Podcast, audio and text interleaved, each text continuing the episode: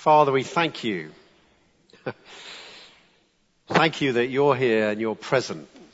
And Lord, we've just been singing about wanting to always listen to you and always hear your voice.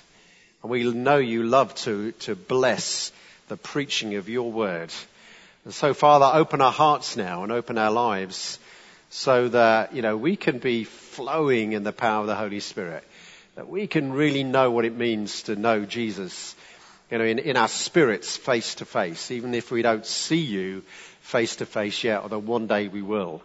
But Lord, already, already, blessed are those who haven't seen you, but know you deeply. So take us deeper, Lord. Help us to go not just ankle deep, but knee deep and waist deep and even deeper in your Holy Spirit. Amen. Amen. Okay, we're going to look at uh, the next part of uh, our Galatians series. Uh, so if you've got a Bible, an iPad, a telephone, or wherever you store the scriptures these days, have a look at Galatians chapter 4. Uh, it should appear on your screen as I speak. Oh, there it is. And we'll just read from verse 21. It says this, Tell me, you who want to be under the law, are you not aware of what the law says?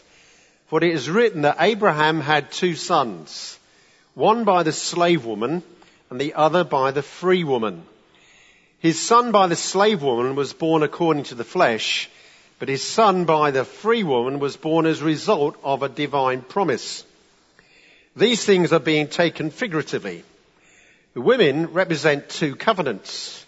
One covenant is from Mount Sinai and bears children who are to be slaves. This is Hagar. Now, Hagar stands for Mount Sinai in Arabia and corresponds to the present city of Jerusalem because she is in slavery with her children. But the Jerusalem that is uh, above is free, and she is our mother. For it is written, Be glad, barren woman, you who never bore a child. Break forth and cry aloud, you who were never in labor. Because more are the children of the desolate woman than of her who has a husband. Now you brothers and sisters, like, sorry, now you, brothers and sisters, like Isaac, are children of promise. At that time, the son born according to the flesh persecuted the son born by the power of the Spirit. It is the same now. But what does scripture say? Get rid of the slave woman and her son, for the slave woman's son will never share in the inheritance of the free woman's son. Therefore, brothers and sisters, we are not children of the slave woman, but of the free woman. John Stott said that this was the most difficult passage in Galatians, and uh, so that's not why I decided to do the preaching about it. Um, but what does it mean? We're not very familiar sometimes with the, the Old Testament, and yet Paul, you know, of course, is, and the, his listeners, particularly the Jewish Christians, are very familiar with their Old Testament. Now, how many of you know the story of Sarah and Hagar? Yeah? Who would like, anybody like to volunteer to come and tell us the story of Sarah and Hagar? Well, it's not, it's not one of the, in fact, it's one of those kind of weird stories, you know, in the Old Testament. We think, why is that there? You know, it's actually not the good thing. We all remember, you know, uh, Abraham leaves his, his home, doesn't he? We remember about the sacrifice of Isaac. And then you get this funny thing about his two wives. I mean, having two wives freaks us out anyway. You know, so what, why is, what's that happening? Well, he had, uh, didn't have as many as Jacob. Um, but he has two. Uh, and the first one, Sarah, of course, is his first wife, and God promises Abraham that he will bless him, that he will give him many descendants, and of course he will give him the promised land. But year go, years go by and there are no children. And so eventually Sarah says, well okay, take my maidservant, Hagar, you know, sleep with her and have children by her. And Abraham, he never seems to put up a, you know, an argument against it. So Abraham does that and you get this kind of, you know, you sort of think, is this, if this wasn't in the Bible, I wouldn't think this was happening, you know. And, uh, and so, but, but then things don't go very well because uh, Hagar has a son uh, called Ishmael. And actually, interestingly, the Muslim, or particularly the Arabs, the Arab Muslims, would say that they were descended from Ish- Ishmael. uh, rather than Isaac. Um, but that's another story. And, uh, but, uh, and then eventually, um, Sarah does have a son, Isaac. Um, and, uh, Ishmael mocks Isaac. And so in response to that, uh, Sarah chats to Abraham. God speaks to, uh, sorry, Abraham speaks to God, and Hagar is kind of sent off into the wilderness on her own. God looks after her nonetheless, so it's not such a bad story. But there we have it. There we have it in, in Genesis, around about chapters between 17, 20, 21, that sort of area.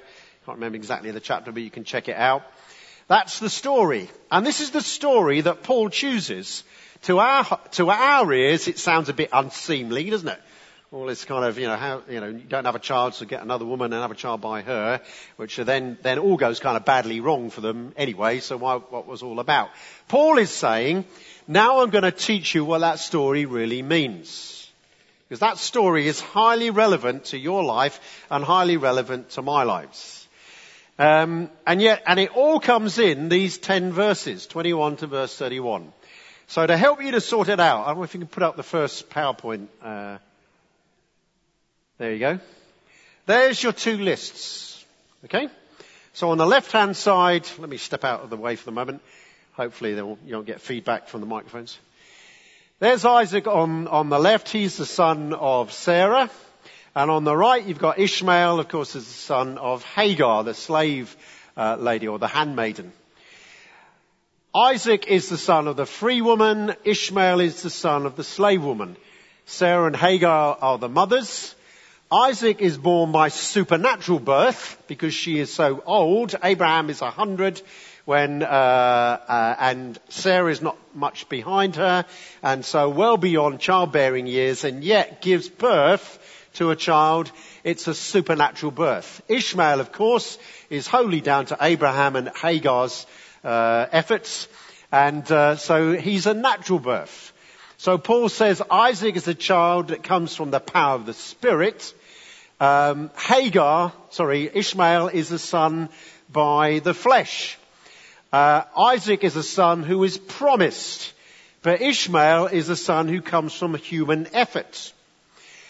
Isaac is the son of the new covenant. Ishmael is the son of an old covenant. Isaac is identified, although it's not actually named here, with Zion, the city of God, uh, Mount Zion. Uh, Ishmael is associated with Mount Sinai, which is of course where the law is given. And the whole of Galatians really is about our relationship with the law. Isaac represents the heavenly Jerusalem. Ishmael represents the earthly Jerusalem. Isaac is the one who inherits all the promises of God, and through him we inherit the promises of God. Ishmael has no inheritance, although God does bless him and makes him very numerous. But it's not the same kind of inheritance as Isaac has. Isaac is a child of freedom and gives birth to, you know, children of freedom. Ishmael is a child of slavery. So Isaac represents freedom, Ishmael represents slavery. Clear as crystal, isn't it? but why, why is Paul using this story? Well, if you follow the story around Galatians, what has happened, even people like Peter have been misled out, out of their freedom back into slavery. The slavery that comes from feeling that you have to obey the law in order to please God. And that law is represented by the act of circumcision. So you know that the first Christians were Jews, uh, but then the gospel begins to break out, and particularly Paul is preaching to many Gentiles, and Gentiles were getting saved, but the question was, should the Gentiles be circumcised? You know, physically circumcised. And Paul was saying, no, they shouldn't. Why? Because you are now free from the law.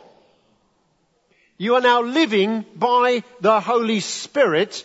Jesus Christ is inside you. And if you want an excellent kind of this, uh, summary of the book of Galatians, and get hold of Dave's podcast from this morning, because he con- contrasted, you know, the fact that we are a new creation. We're not under law or we're not under legalism anymore. We're not bound by the demands of the law, not least of all being circumcised, but we have a completely different way of living. And even now at chapter 4, this is like the peak of an argument that's been going on, chapters 1, 2, 3 and 4. Paul is about to come out, you know, if you go into chapter 5, that's the bit where it says, you know, about freedom. Christ, you know, Christ truly sets you free. That's the kind of almost like the peak of his argument, and he gets into some of the application from that.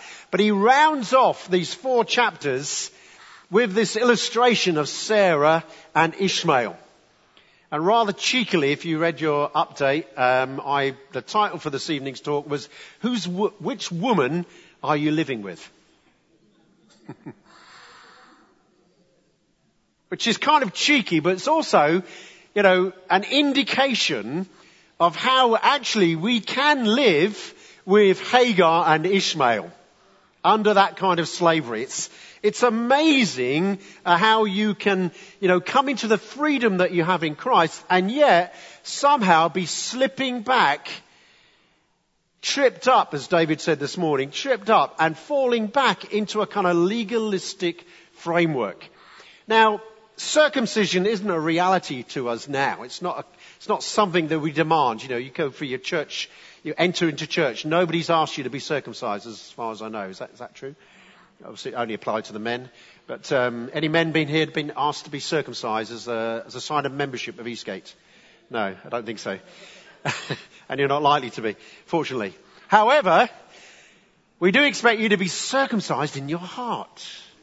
Because later on in Galatians, that's how Paul expresses. There's only one circumcision, and that's the circumcision of your heart, which actually has already taken place in the cross. Paul says you have been crucified with Christ. And because you have been crucified with Christ, your old life, your sinful life has been put to death so that you can be alive in Christ Jesus in the power of the Holy Spirit. How do you live your life now? Not by following the law, because the law just makes you feel bad, just exposes your sin. You know, Paul is so, seems to be kind of anti-law. In fact, he's not. The law was given, but the law was given after Abraham. Abraham, how did Abraham get right with God? He believed.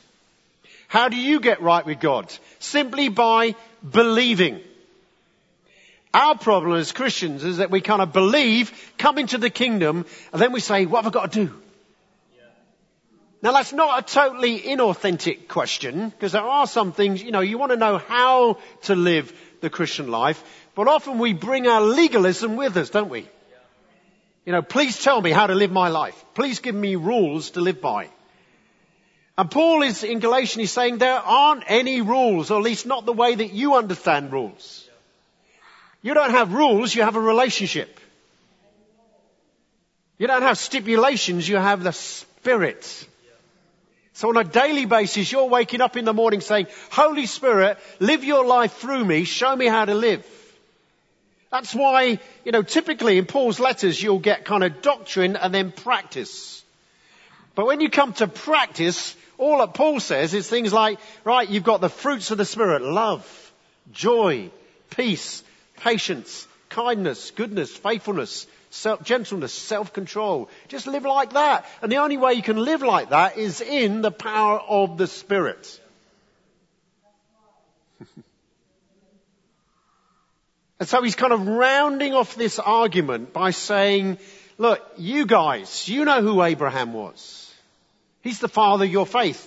This is to the Jewish Christians. But you could equally say, in fact, as much, you could say the same about us today. Our, the father of our faith is Abraham. How did Abraham get right with God? He believed. And it was credited to him as righteousness. The only righteousness that you have is a gift. So you don't have to add to it. It's a bit like getting a gift at Christmas saying, uh, um, that's very nice, is there any more? Would you say that? No, you wouldn't dare say that, would you? Somebody gives you a gift and say, well, that's, that's fine, but surely there was some more. Well, maybe the kind of gifts you get, you know, you think there surely there's a bit more. But you know, the gift of righteousness is complete. Why? Because you have been given the righteousness of Christ. There isn't any more. You can't be any more righteous tomorrow, the day after you get born again, than when you get born again.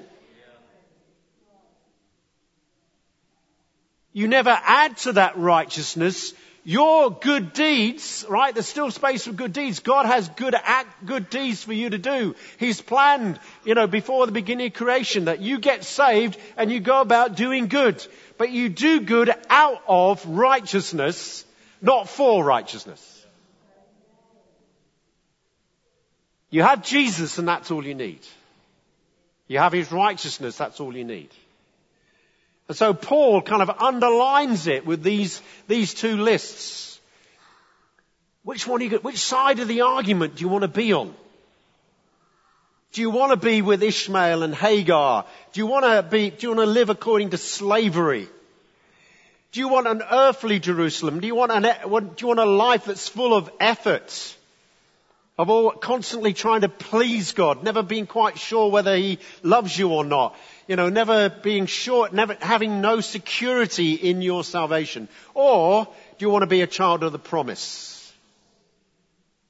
I believe the promise, that's all I need. You see, that was so offensive, wasn't it? And still is offensive today.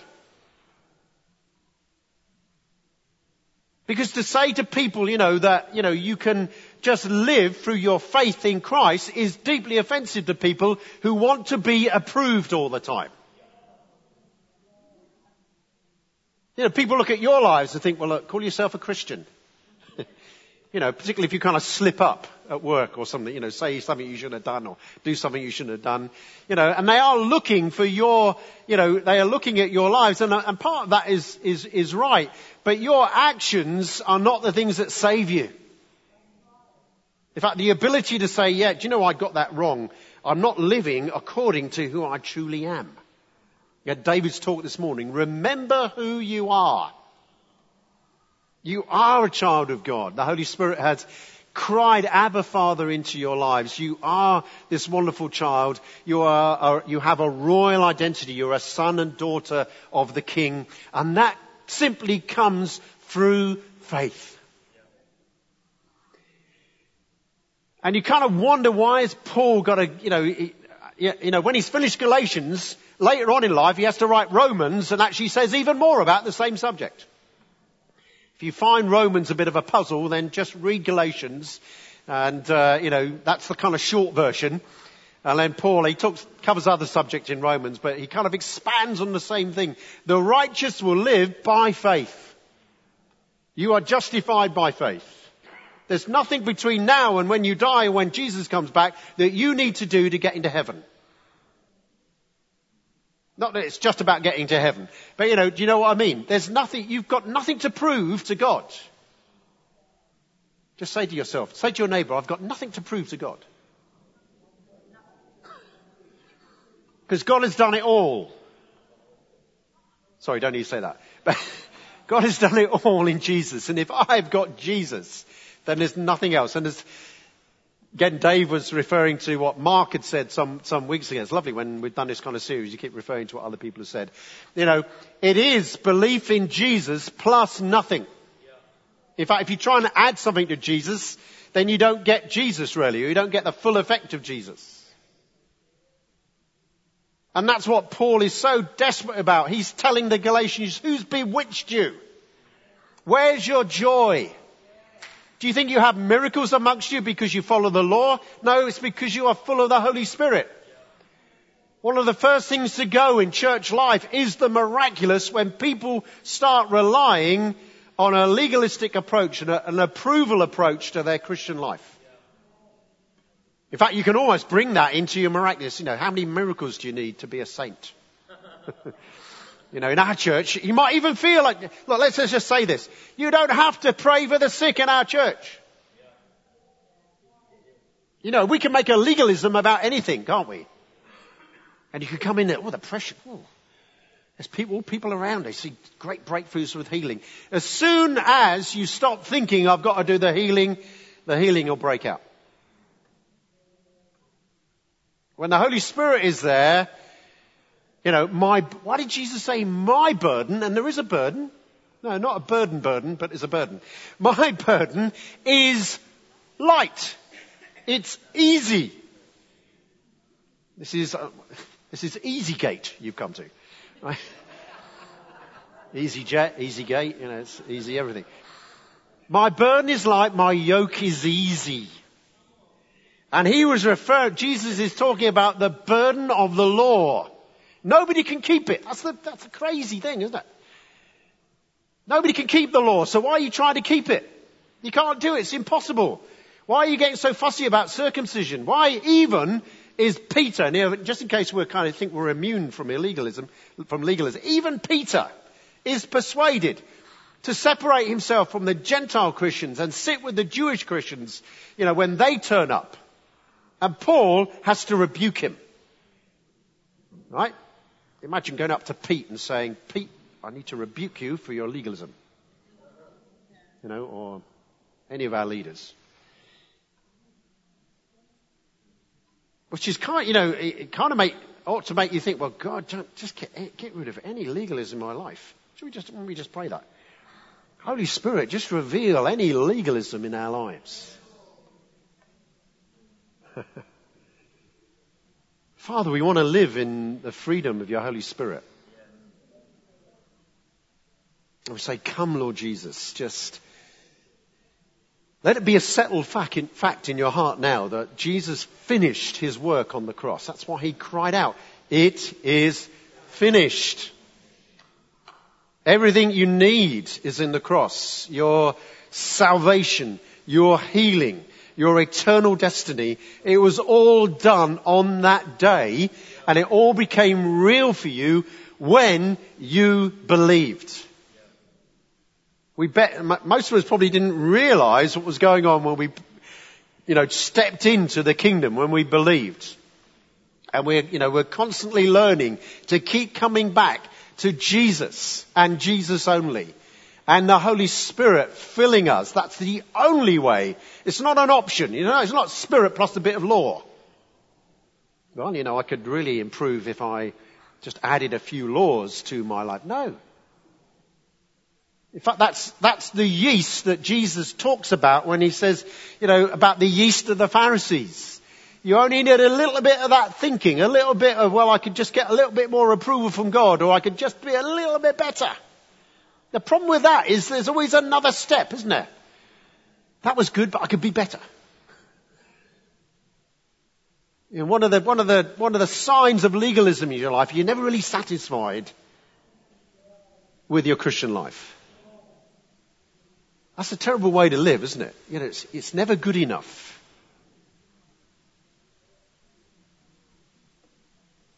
What are you like when somebody plays you a compliment? If you're English, or if you've imbibed the English culture, if you're an English Christian, it's, oh, it wasn't me, it was God, it was God. Well, of course it was God. But it was you as well. you know, we're learning to live in the goods that God has done in our lives, aren't we? Before we go home tonight, I just want to give you four ways that you can detect freedom in your life, okay?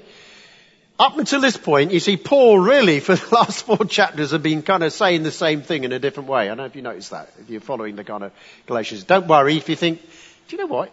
That sermon sounded like that sermon. Well, that's okay because, you know, the last four chapters have been a bit like that, although uh, we've got such great preachers here, they'll make it sound different. But, and I was longing to get to that. In fact, I'd, I'd, I'd like to be preaching chapter five, but I didn't give myself that chapter. Um, we've gone for this one. But there are clues here about how you can live your life in freedom. And we're just going to put the, there's four. In fact, I've discovered a fifth one, but we may not get to it. Uh, can you put up the next slide? Here's marks of freedom. This is the kind of things you would look for in your life where, to show that you're living in freedom. Not in legalism, but in freedom. Not under the law, but living in the power of the Holy Spirit. The first, and they all come out of really what Paul is saying about Sarah and Hagar, Isaac and Ishmael. And the first is very simply this. Isaac is a child of the promise. Do you know that you are, you've inherited that promise because you are children of Abraham? I might just turn to the person next to you and say, do you know what? I'm a child of Abraham. When, when God came to Abraham and said, I will bless you and give you many descendants, you're the descendants. I will give you the descendants that are more numerous than the stars in the sky and the sand on the seashore. That's a lot of people, isn't it? Now, even in our generation, we have two billion Christians in the world. A third of the world, as far as we know, and there may be more, you know, know Jesus in some way or another. And that doesn't count all the people who've come before. God is, and God wants even more descendants. But you are the children of Abraham. You're the children of promise. So here's the challenge. Uh, what promises are defining your life at the moment? If you're children of promise and you know, living in the promises of God is part of your freedom. You're not under law, you're living in promises. Those promises are releasing the goodness and grace of God into your life. Well, here's one. I will never leave you, I will never forsake you. That's a promise that should define your life. It's defining Eastgate. Why? Because that's what we call the presence of God, isn't it? One of the signs of freedom, one of the signs that you're living in the power of the Holy Spirit is that the Holy Spirit is there. I will never leave you. I will never forsake you. Jesus promises his presence. He pr- sends the promise of the Holy Spirit. So just living in an awareness of God's Holy Spirit is one of those promises. Here's another one. It doesn't sound like a promise, but of course it is. Nothing is impossible for God.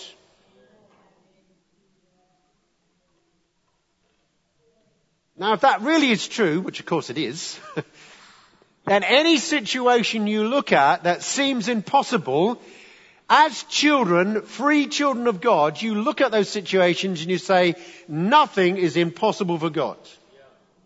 It may take time. It may take prayer. It may take all sorts of things, but every situation has a solution. And we're not, folks, we're not just talking about kind of church life here. This is about every area of your life. Why? Because the kingdom of God goes way beyond the boundaries of church. Nothing wrong with church. Church is the kingdom community. But whatever problems you face in your workplace, in your family, you know, in your relationships, in your finances, wherever it is, if you're living in promise, in the freedom that comes from that, then nothing is impossible for God. And you can multiply those promises, can't you? Here's the question for you to take home tonight. What are the promises that are defining your life? You know, God's going to provide for all your needs. That's a promise, isn't it? Is that defining the way that you handle your finances, your giving, your sense of generosity? That God is providing for all your needs. That's a promise that God has for you because you're, because God wants to bless you uh, as he, as children of Abraham and through you wants to bless other people. So are you a child of promise? Are you a child of power? The power of the Holy Spirit is you, is that the sinful life has gone and you're now not under the power of sin and you're living in the power of the Holy Spirit.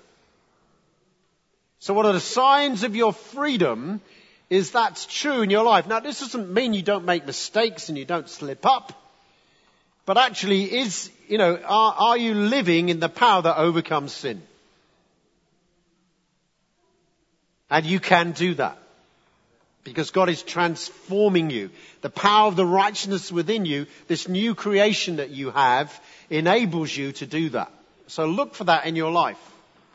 The power, you can release the power of God. God has given you the keys of the kingdom. There they are.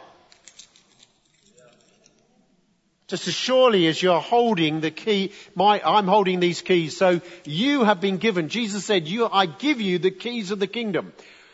What do the keys of the kingdom do? They release the kingdom around you. So if you're a child of God, you know that you can pray for the sick. You know that you can release peace wherever you go. Jesus said that. Wherever you go, pray peace into that situation. You release the, the peace and power of God and all the blessings of God wherever you go.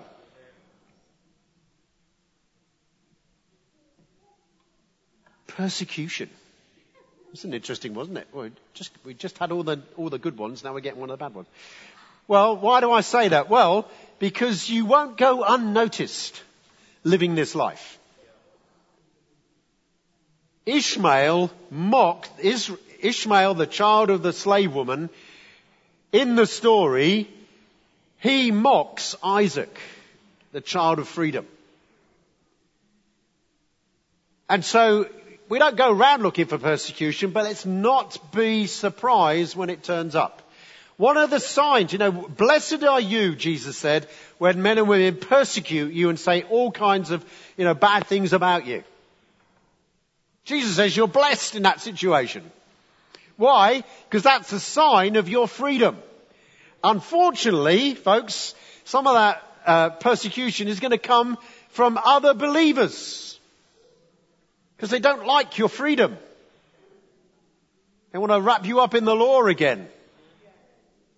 Performing in certain ways, worshipping certain ways, you know, doing, doing Christian life in certain ways, rather than in freedom. One of the reasons people come to our church here is because of the freedom that we preach and that we believe and that we live out.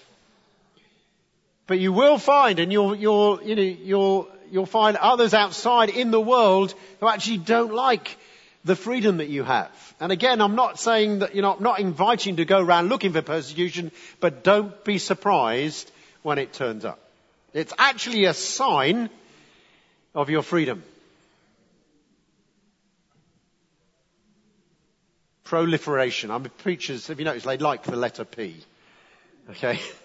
And uh, where does that come from? Sure, where's that in the passage? Well, it's interesting, isn't it, that uh, the scripture that Paul quotes here is this. For it is written, Be glad, barren woman, you who never bore a child, break forth and cry aloud. This is talking about uh, Sarah. You who are never in labor, because more are the children of the desolate woman than of her who has a husband. One of the signs of your, one of the signs of, you know, the, the woman, uh, the free woman, is that her family is much, much bigger than that of the slave. We know God in His grace really does bless Hagar and Ishmael. The Arab nations are a living testimony of that. Now, Right? Doesn't mean that they're saved, but actually, you know, they recognize where they've come from. And uh, unfortunately, the whole of Islam, this, this, this, actually, this, this passage is a huge offense to the Islamic faith. Because it's saying that the child of promise is the one you should be uh, behind, and not the slave woman, which is Ishmael, and Muslim, particularly Muslim Arab believers will believe that they're all descended from Ishmael. So sadly, and what's interesting, of course, is Islam is an extremely legalistic religion. That's one of the sadnesses of Islam that it's kind of wrapped up in a terrible kind of legalism. If you want to see what, what effect the law, although it's not quite the Old Testament law, but you know, the law has, a legalistic religion has on people, then, you know, Islam would be an example of that. But you are children of the promise. And actually you are far more numerous. You proliferate the earth, and you have proliferated the earth.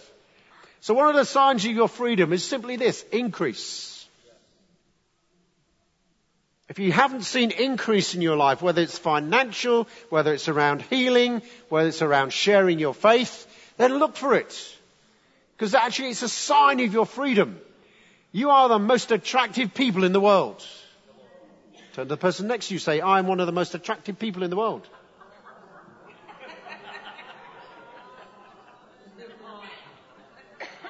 As husbands and wives they're not entirely convinced about that. You know. so here's what I want to pray for you. I want to pray that you would know this kind of freedom breaking through in your life. So we just stand and we'll finish. So I'm going to pray right now that you would know the promises of God in your life. So let the Holy Spirit, you know, I know this is not new stuff for many of you, but let the Holy Spirit just, just ask Him, Lord, what are the promises that should be defining my life at this moment?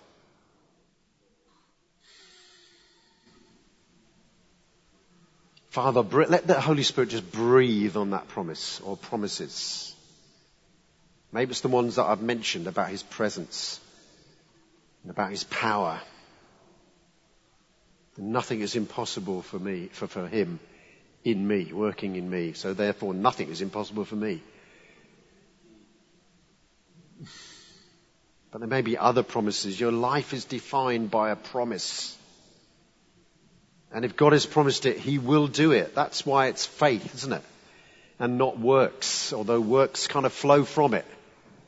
Not in order to earn it, but to actually demonstrate the promise that's true for you.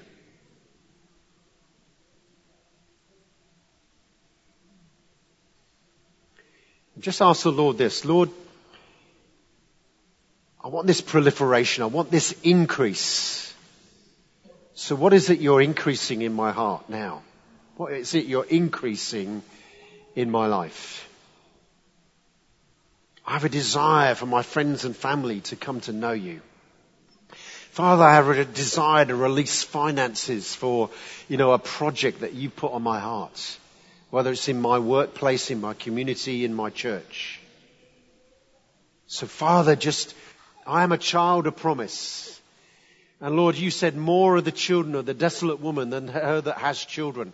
Lord, once I was barren, but now you have made me full, uh, full of your fullness, full of your glory, full of your goodness. Father, release your goodness over me now. And I believe God's coming. God, God wants to bring healing. Part of that fullness is God is bringing healing tonight. As, you know, he's, He kind of always is, I know.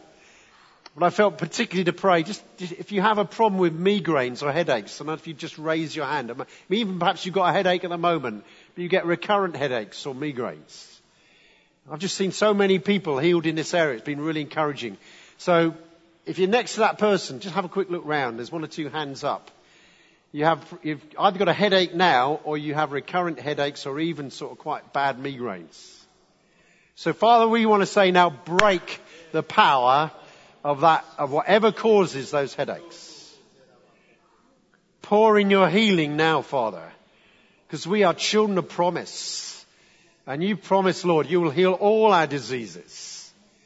Lord, we take you on your promise. You heal, you forgive all our sins and you heal all our diseases. You did that through the cross and we are children of the the cross. We're children of the gospel. We're children of the Spirit. And Lord, the miraculous flows out of the blessing that you won for us on the cross. It is a finished work. All our sins forgiven, all our sicknesses and diseases healed. In Jesus' name. Just raise your hand if you need healing this evening for anything. I haven't got enough words of knowledge to, to go around, but, but you don't need a word of knowledge to be healed. So keep your hand up for the moment. The ministry team is right next to you, right? Which is you if you're standing next to somebody with a hand up. So just, just come and just gather around those people now. Just pray over them and release. You know, you are children of promise and God said you will heal the sick. You will heal the sick. Go and heal the sick. Cast out the demons. Raise the dead. You know, because you have the power of the Holy Spirit. The promise of the Holy Spirit is on you right now. yeah. Thank you, Father. Thank you, Father. Whoa. Thank you, Jesus. Just raise your hand if you need provision at the moment, financial provision or provision around properties or any provision really. Right? I know that's often always the case. That's okay. Right? God's not short to supply our needs, is he? So keep your hands up. And uh, if you've just been prayed for, for healing, you may want to look around. Just pray, Father, we just want to release your provision. We had a testimony in our school that God provided, you know, finances when we, when we simply prayed, Lord, we provide, we release that provision now. And God provided, you know, the money, thousands of pounds for this particular person, just because we prayed that, that, that, you know, and just prayed that provision. God will provide. Press in. He is a good, good father. You who are evil know how to give good gifts. The Father said, and we're pretty good with good gifts, aren't we? How much more will a Father in heaven give the Holy Spirit to those who ask? How much more will God provide? He will provide all your needs. So Father, we pray for properties, we pray for finances, we pray for finances to release projects, release people into new areas of ministry, new areas of, of work. All right, Father, we pray that you'd open up doors now. We open up the doors of heaven. Father, we open up the doors of heaven and pour out your blessing. Test me in this, Jesus says. Te- oh, so, uh, you know, Malachi says, I'm sure Jesus would endorse it, but test me in this and see if I will not pour out for my storehouse. And God has, He is the richest man in the universe. He is full of riches. Nothing is impossible for him. So Father, we release that into your kingdom. For your kingdom purposes now. Release those now, Father, in Jesus' name. Come on, this is part of flowing in the river, isn't it? This is getting in ankle deep, knee deep, waist deep. And when you get up in the morning, you're stepping into the same river. Don't be surprised if you feel the dampness of your floor. Even some of, some of you are going to get up tomorrow and think, Where's this water come from? Right? God's just going to remind you that He's there. Because the, the promise of, probably all other promises that define your life is that He is present with you. This is the new covenant, not the old, where the Holy Spirit just came occasionally on people. He said, I will pour out my Spirit on all flesh. While I was on holiday, I had two dreams. I was trying not to think about church and this is okay. God gave me a dream for myself and He gave me a dream for somebody else. God's releasing dreams now. Some of you, you go to home tonight, just pray, Lord, give me a dream either for myself or for somebody else that I know. Right? God is using dreams. He's saving people through dreams. He's changing people's lives through. God is speaking to you when you're not aware of it and He's, just pray now, Lord, for a vivid dream a vivid dream that would, you know, either confirm something in your life at the moment or release somebody. I did that this morning. Somebody gave me a dream and, and showed me I was praying for an anointing on somebody. And I went up to them this morning and said, God, while I was on holiday, you know, wasn't, wasn't at work. and uh, while I was on holiday, they gave me and I just prayed over him. It was very significant in his life. I had a dream once where, you know, I went and shared that dream with somebody. Two years later, he came back to the Lord. He said that dream had an impact on me. We are learning what it means, you know, you're old, and especially if you're an old man, right? Old men and women, you will dream dreams. That doesn't mean that men, uh, young men and women can't dream dreams. It's just that, well, even if the old men are dreaming dreams, the Spirit is moving. That's amazing, isn't it? 65 is not really old, you know. okay. Bless you. Have a great week and, uh, let the Spirit come on your life.